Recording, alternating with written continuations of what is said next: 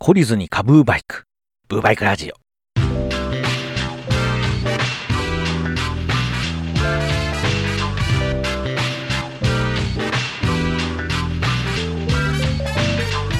新年第一発目はもちろん去年の私にとって一番のトピックだった株じゃないといかんのじゃないかと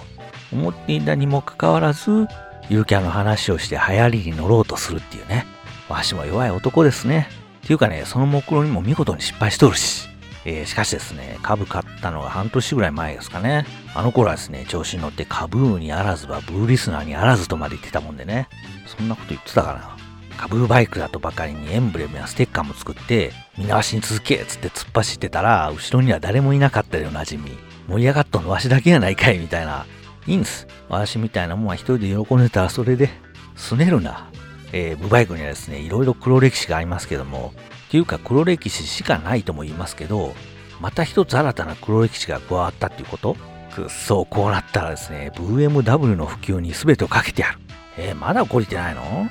ブバイクラジオ始まります。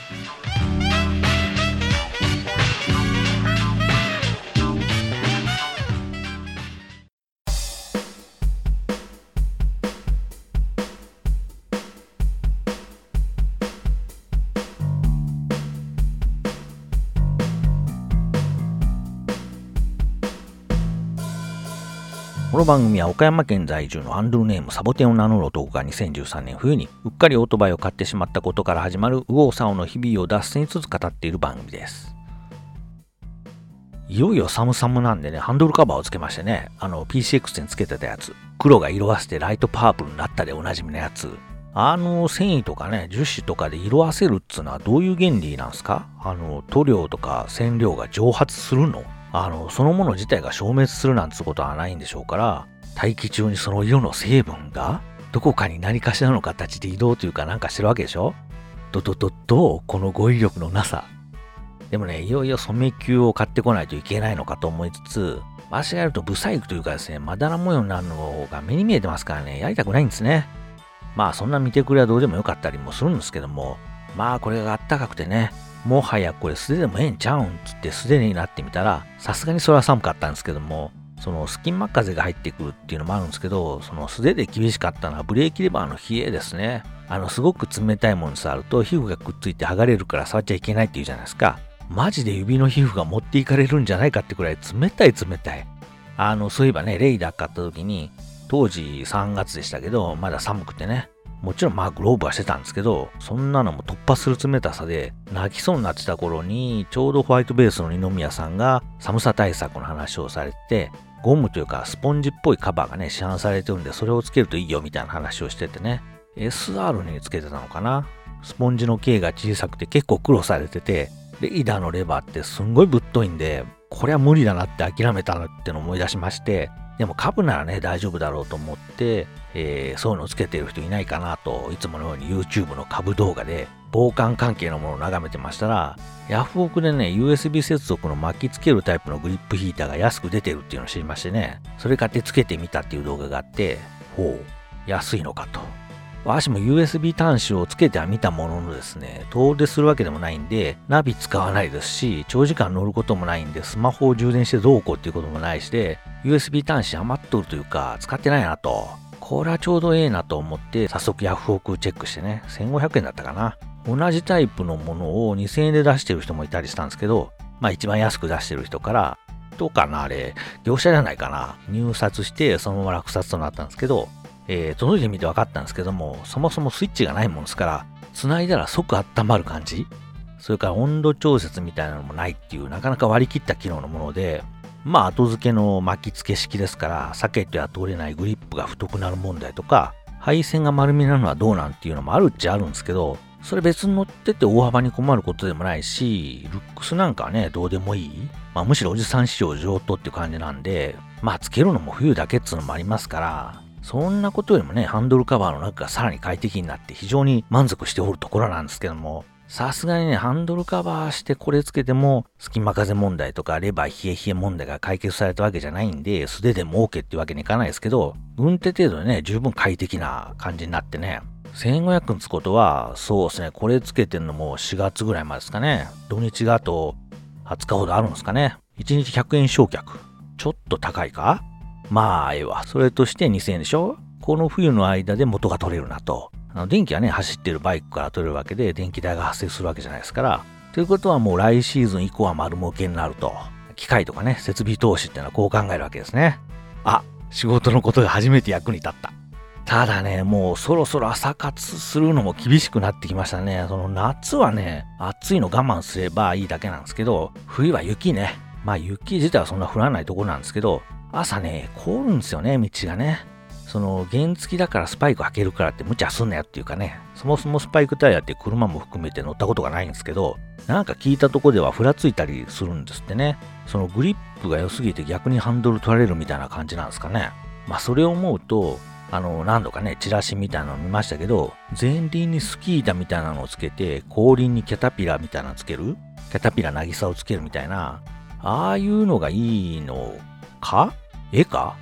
あの、直進するにはいいと思うんですけど、そもそも2輪で何が怖いっつって、まあ4輪もそうですけど、横滑りでしょ？いくらスキー板の直進性とキャタピラの強力グリップがあっても、横にずっといったら終わりなんちゃうみたいな。まあそうなってくるとやっぱ冬はね、トリシティ最強。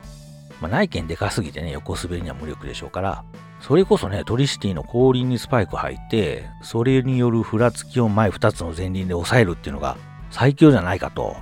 買いもしないトリシティにね、思いを馳せてみるんですけども、ええ、買わないですけどね。その北海道とかね、日本海側に住んでるんなら、まあ選択肢に十分入ってくるんですけど、岡山でトリシティ買うくらいなら PCX 買いますがなっていう話ですよね。っていうかね、思うんですけど、もう子供のあの自転車みたいな補助輪って良くないですか？あれでこけなくないことないです？その、いつだったかね、絶対こけないオートバイってものすごい補助輪つけたやつその補助輪が万歳してるようなやつの写真見ましたけど、そんな大げさなことしなくても、子供の自転車の補助輪だけで十分転倒防止になると思いません？思いませんか？うまいもんはうまいと。あのー、ちょいちょい変なフレーズが出てますが、スルーして大丈夫ですから。えー、補助輪ね。株ならね、全然出ててもおかしくないと思うんですけどね。どっか出さんかな？そのサイドスタンドとかね、リアステップみたいに折りたたみにしてね。いいじゃないですか。クラウドファンディングしようかな。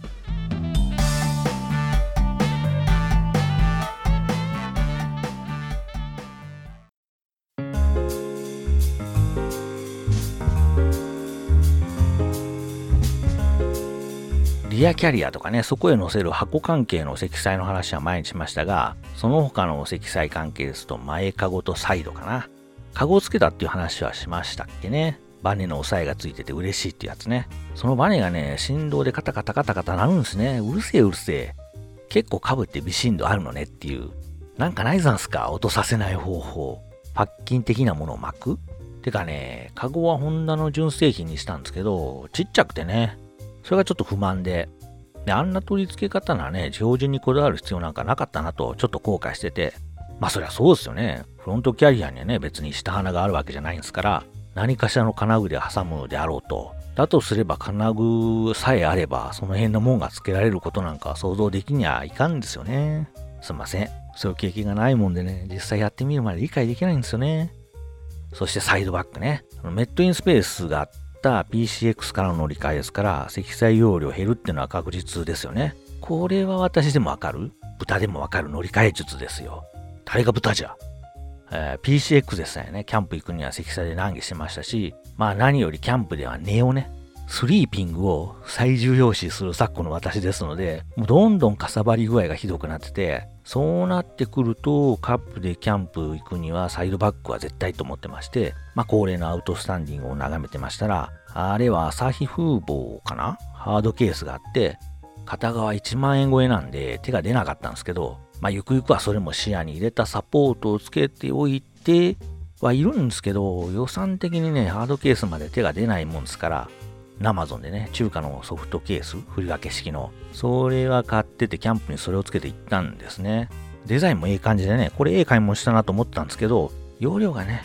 20リットルぐらいしかないんじゃないかな。キャンプにちょっと辛いかなみたいなこと思って、もう全然入らなかったんでしょうがない50リットルぐらいのを買いましたですよ。っていうかね、ハードケースも20リットルぐらいしかなかったはずで、あれ今後買ってもそんな意味ないっていうのがほぼここで確定したもんで、おそらく未来英語を買うことはないだろうっていうね。なんせね、そのジビンのあのパニアケースのイメージが強いもんですから、ハードケースイコール容量でかいっていう先入観があったんですけど、R1200 あるのはでっかいばっかりで入りゃしねえし、朝日風貌のも期待薄でしょハードケース神話が音を立てて崩れつつありますですよ。えー、サイドバックサポート兼取り付け金具？あれも片が1万ぐらいしたんですけどね。ハードケース付けないんだったら5000円ぐらいであったのになやっぱここでもね、実際に付けるまで気がつかないっていう。こんなことばっかやってたらそのうち破産しますよ。さっさと使えないものはメルカリに出して少しでも傷口を小さくしないとね。そうですよ。キャリアといえばね、あの、リアキャリアをね、交換したりするために T 字のレンチ、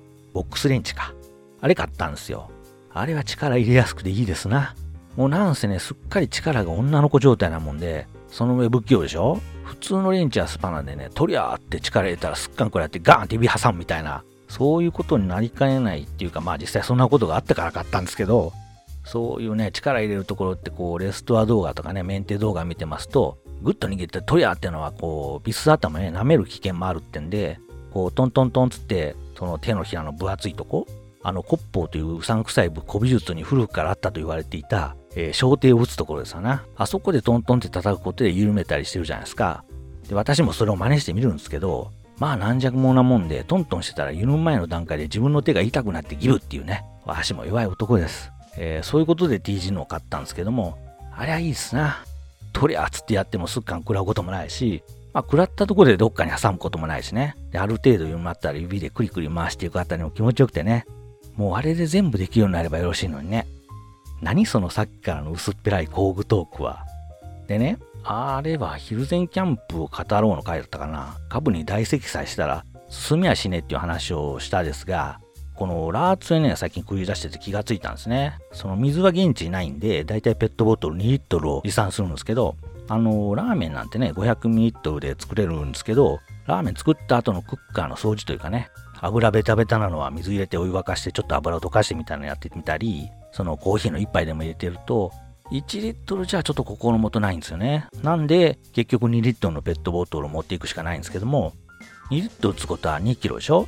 他にも道具があるんですけど、積載物の重さのかなりの部分をそれが占めるんですね。あの、途中のね、コンビニでだいたい2リットル100円で売ってるのを買っていくんですけど、それ買ってね、箱に入れてさーって走り出すと、途端に走りがガクッと落ちるんですね。たった2キロでこんな変わるんかと思いながら知ってて、ふと気がつくわけですよ。2キロでこれですよ。足なんてね、一般成人男性平均からすればそのペットボトル10本分ぐらいのウェビーウェイトなわけですよ。この株も私が乗ってるからこのありさまだだけで、普通の人が乗ればぐいぐい行くんだろうなと思いましてですね、それを思うと、まあ皆さん株はよく走りますよと言っておいた方がいいなっていうことに気がついたわけですね。株走りますよ。ブーヤンじゃなければ。そのラーツをしてましてね、あれ年末だったかな。ラーメンすすりながら、ふと株を見るというね、至福の時ですよね。それを堪能してましたですね。ちょうど座ってると目線がサイドカバーぐらいの高さになるのかな。うーん、このアングルから見ることって普段ねえな、みたいな。結構マフラーとか汚れとるな、みたいなことを思いつつ、そのマフラー見てると、その目線の延長線上にはホイール、リムがあるじゃないですか。何やらオレンジの点々が、うそん、もう錆びるん？みたいな。マジか、ホンダと。まあ、リムだから無垢の鉄じゃないでしょ？まあ、メッキなんでしょうけど、そんなすぐ錆びるかっていう、どんだけメッキ薄くしてんだっていう話ですけど、これもコストダウンなんでしょうな。うん、でもああいうのはもう豆に吹くぐらいしかないんですかね。割としっかり掃除してるつもりだったんですけどね。あの、防錆スプレーとかありますでしょ？クレから出てるやつ。まあ私なんてクレといえば556ぐらいか知らないんですけども、えー、モノタロウでね、防錆びスプレーって検索して出てくる商品の説明欄見てますと、こう、被膜を形成って書いてますから、あれって結局、表面にクリアの塗装してるようなもんなんすか？でもなリムのところってブレーキに近いですからね、うかつにスプレーできないというか、わしがやって無事何事もなく終わるはずがないというかね、絶対吹いちゃいけないとこ吹いてブレーキ効かなくなるのが目に見えてるわけで、てか錆びてるってことはそこはすでに下の鉄が空気に触れてるってことでしょ？時に磨いて錆び落としても、やっぱそこから錆びていくんじゃないの？どうにかならぬか。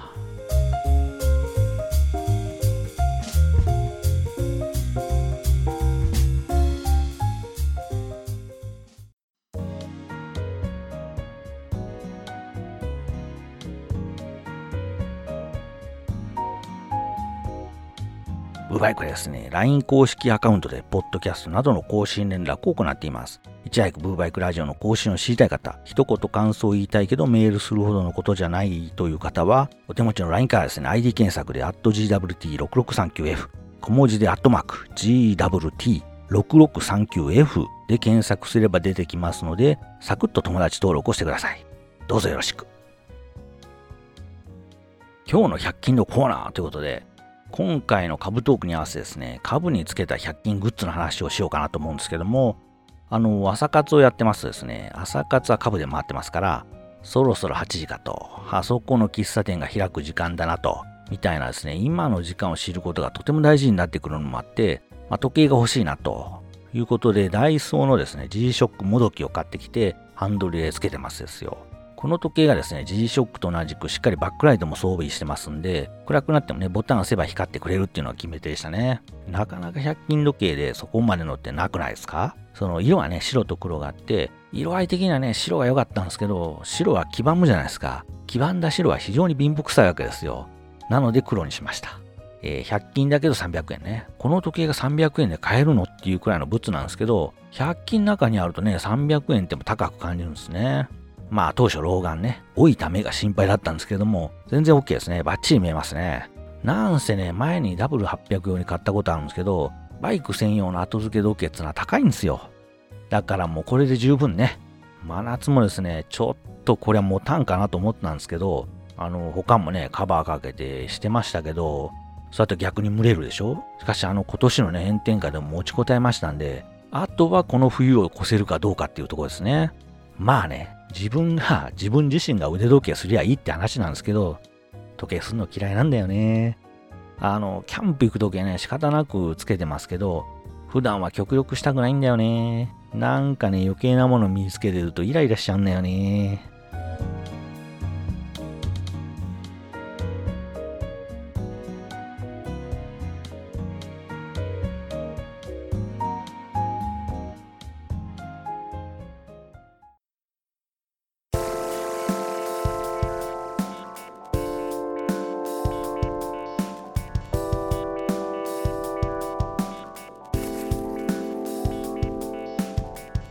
国のですね、ケンタッキーには皮だけを揚げたもんがあるとか、もうそれそれ、さっさと日本でも出せ。あの、ケンタッキーといえばですね、思い出しましたが、会社でね、部署ごとにレクリエーション費ってのが支給されるんですね。その忘年会とかね、新年会とか、まあ、歓送迎会ね、飲み会やるときの補助っていうことで、1年で1人頭1万円ぐらいだったかな。まあ、忘年会とかね、新年会とか、人の移動もありますから、だいたい年に3回ぐらいそういうことをやってますかね。でね、男女に会費に差がありますから、この機械均等がどうのこうのとか、ジェンダーがどうのこうのって言ってるくせに、そこは受け入れるのねってことを思いつつ、女の人はお酒もそんな飲まないしって言うんですけど、いや、わし一滴も飲まんがなと。まあそんなことは口には出さないですけど、まあ平均で5000円ぐらいですかね。それが3回のまあ1万5000円かかるだろうから、まあそれの補助をしますみたいな感じなんですかね。まあ会社としてはね、福利厚生やんなきゃいけないんで、その一環ですということなんでしょうけど、それがですね、このコロナの影響で、会社がね、そんな飲み会を推奨するわけにもいかないと。でもこれっていうのは、福利厚生の一環ですから、そのなしにするわけにもいかないということで、まあ、補助はいつも通り出しますと。でも飲み会はしないでくださいよっていうことで、みんなで何か買ってくださいっていう体で支給されたんですね。まあ、ただしその現金をそのまま分けるとかね、商品券みたいなものにするとかそういうのはダメですと。まあ、例えばお肉とかね、そういうのをみんなで決めて買ってくださいっていうことで支給されたんですけど、で、それがですね、仕事納めの日に配られたんですけど、うちの部署はですね、ケンタッキーのパーティーバーレルだったかな。それと、カタログで各自選んだお肉の詰め合わせでね、パーティーバーレルで合ってるんですかね。そのでっかいバケツみたいなやつで、一番下にホールケーキがあったかな。そので、その上にチキンが4本か5本ぐらい入ってて、その上にエビグラタンったかな。和紙ケーキ食べないですし、骨付きチキン、オリジナルチキン嫌いですし、エビ食べられないんですよね。見事に全部いらないっていう。でもね、わし食べれんから別のにしてとか言えないんですよね。みんなで一緒のにするっていうことに意味があるわけで、だから持って帰ってそのままご近所に持っていくっていうね。なんじゃそりゃみたいな。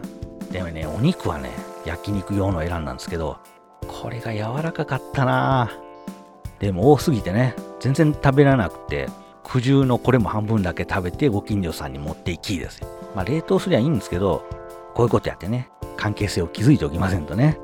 えー、まあ、そのご近所さんなんですけど、まあ、すごく親切なおじさんがいまして、あの、血のつながりはないんですけど、一応親戚なんですけど、普段からとてもよくしてくれる人でね、その過去2回の入院の時も、ものすごくお世話になったというか、もう命の恩人と言ってもいいような人なんですけど、その人もバイク乗りでね、株も何台持ってて、だから今思えば、お願いしてどれか売ってもらえれば PCX 手放さなくて済んだんかもな、みたいなこと思ったりもするんですけども、で、この前、さっきのキャリアを交換してた時の話ですけど、その時にね、やってきて、近所ですから、わしはごそごそやってるの見えますから、えー、やってきてですね、ちょっと一休み的にいろいろお話ししてる中で、その株に貼ってるね、自賠責のシール、1年で入ってるのを目ざとく見つけてですね、そんな長いこと乗るつもりないだろって言われましたですよ。あの、自賠責をね、1年にしたっていうのは、まあ、対はなくって、お金あんまり払えなかったっていうだけなんですけども、一方でね、ここでは最初から言ってますけど、いつでも PCX に戻る気満々で買い替えてるっていうのも、これまた事実であってですね、